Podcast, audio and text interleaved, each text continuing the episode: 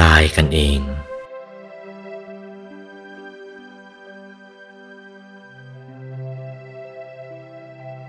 ถ้าภิกษุสามเณรโง่ไม่ฉลาดประพฤติเลวทรามต่ำช้าให้ผิดธรรมผิดวินัยจนกระทั่งทายกทายิกาทั้งหลายเบื่อไม่ใส่บาตรให้นี่ภิกษุสามเณรฆ่าภิกษุสามเณรเองทำลายกันเองอย่างนี้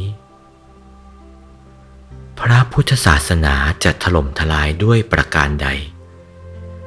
ก็เพราะภิกษุสามเณรนั่นแหละจะรุ่งเรืองด้วยประการใดก็เพราะภิกษุสามเณรนั่นแหละเป็นข้อสำคัญนักให้อุตส่าห์ตั้งอกตั้งใจประพฤติดีประพฤติเป็นนักเรียนจริง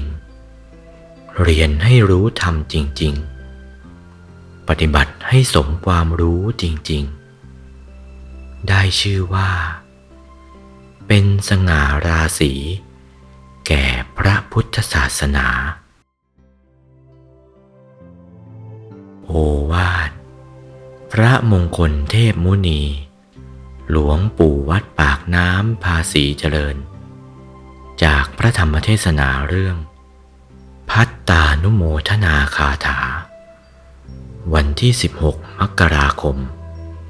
พุทธศักราชสองพันสี่ร้อยเก้าสิบเจ็ด